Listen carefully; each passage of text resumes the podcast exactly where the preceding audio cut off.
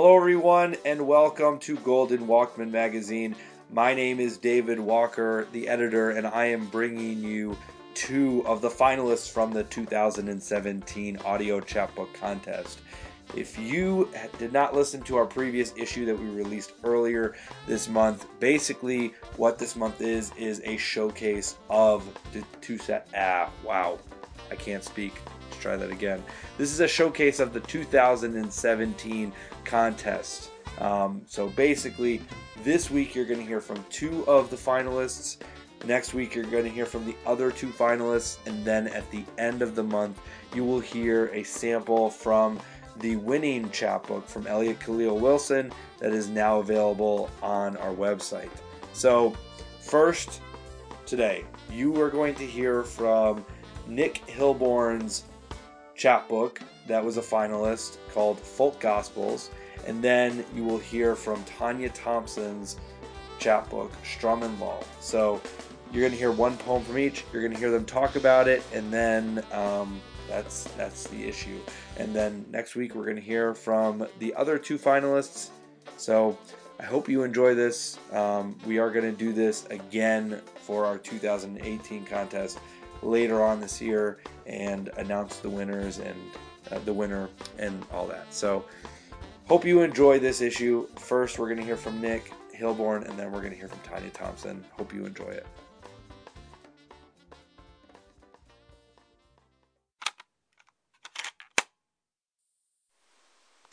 Orchard In my backyard is an orchard of Bibles, growing from a rolling platter of apple trees.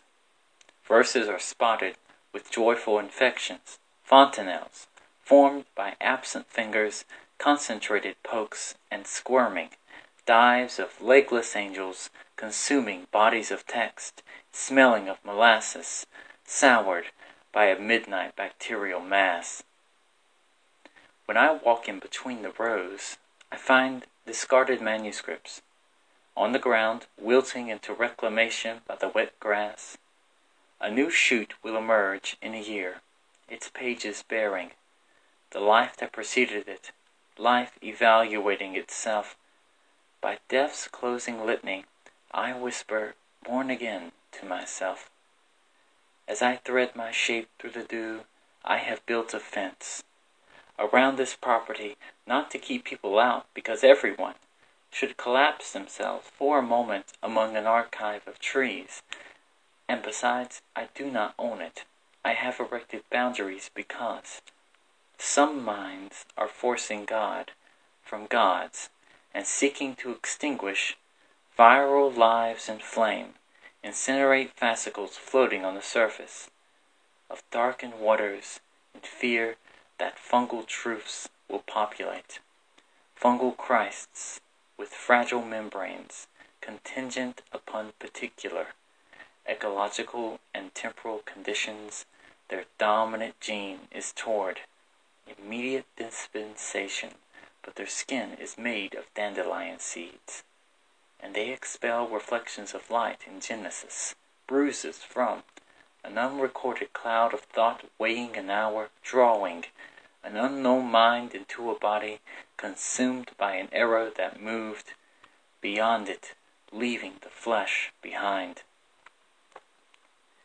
In the orchard, flesh is reclaimed in the cloud, and the cloud forms from messianic evaporation.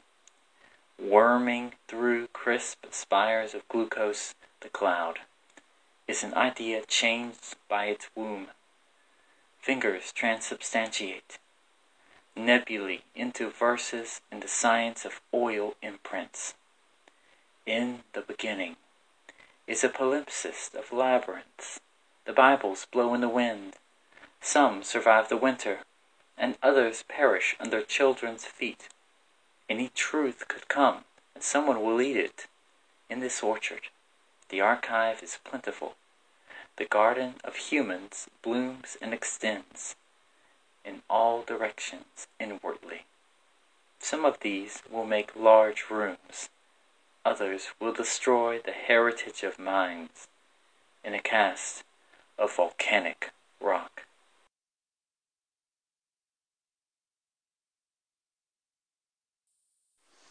Orchard is the first poem in a, uh, a collection, a chapbook sized collection of poems called Folk Folk Gospels.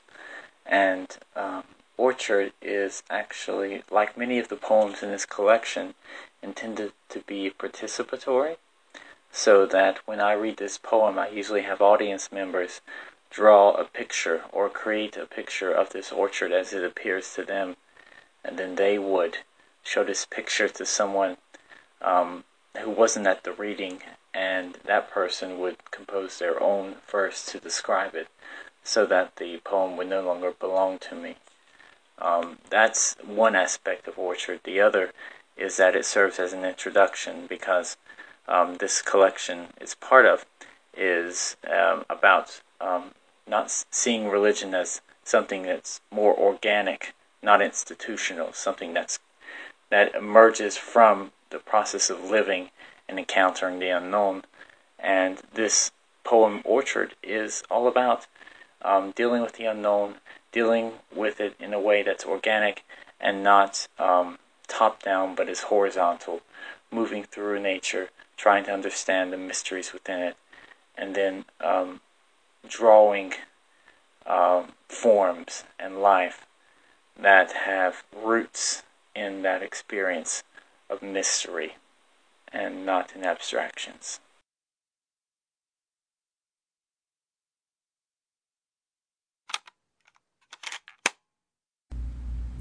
The Forbidden World, based on Magritte's painting The Forbidden World. The forbidden world lies on that creamy couch, so help me. She lies on shell pillows, resting her pearly flesh, Titian hair at one end and in the middle, silver azure tail at the other, hanging off, brushing floor so softly, with a wall of beryl, cobalt, and moss rushing behind her. There is a roaring in my ears.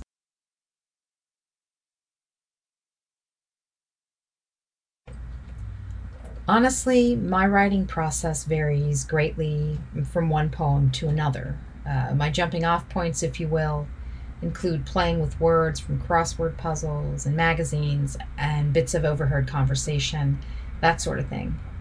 But I also adore images. I'm a visual person. I love art. And I find immersing myself in a piece of art that inspires me is one of the most enjoyable creative processes I know. In particular, Magritte's painting, The Forbidden World, has many elements that speak to me.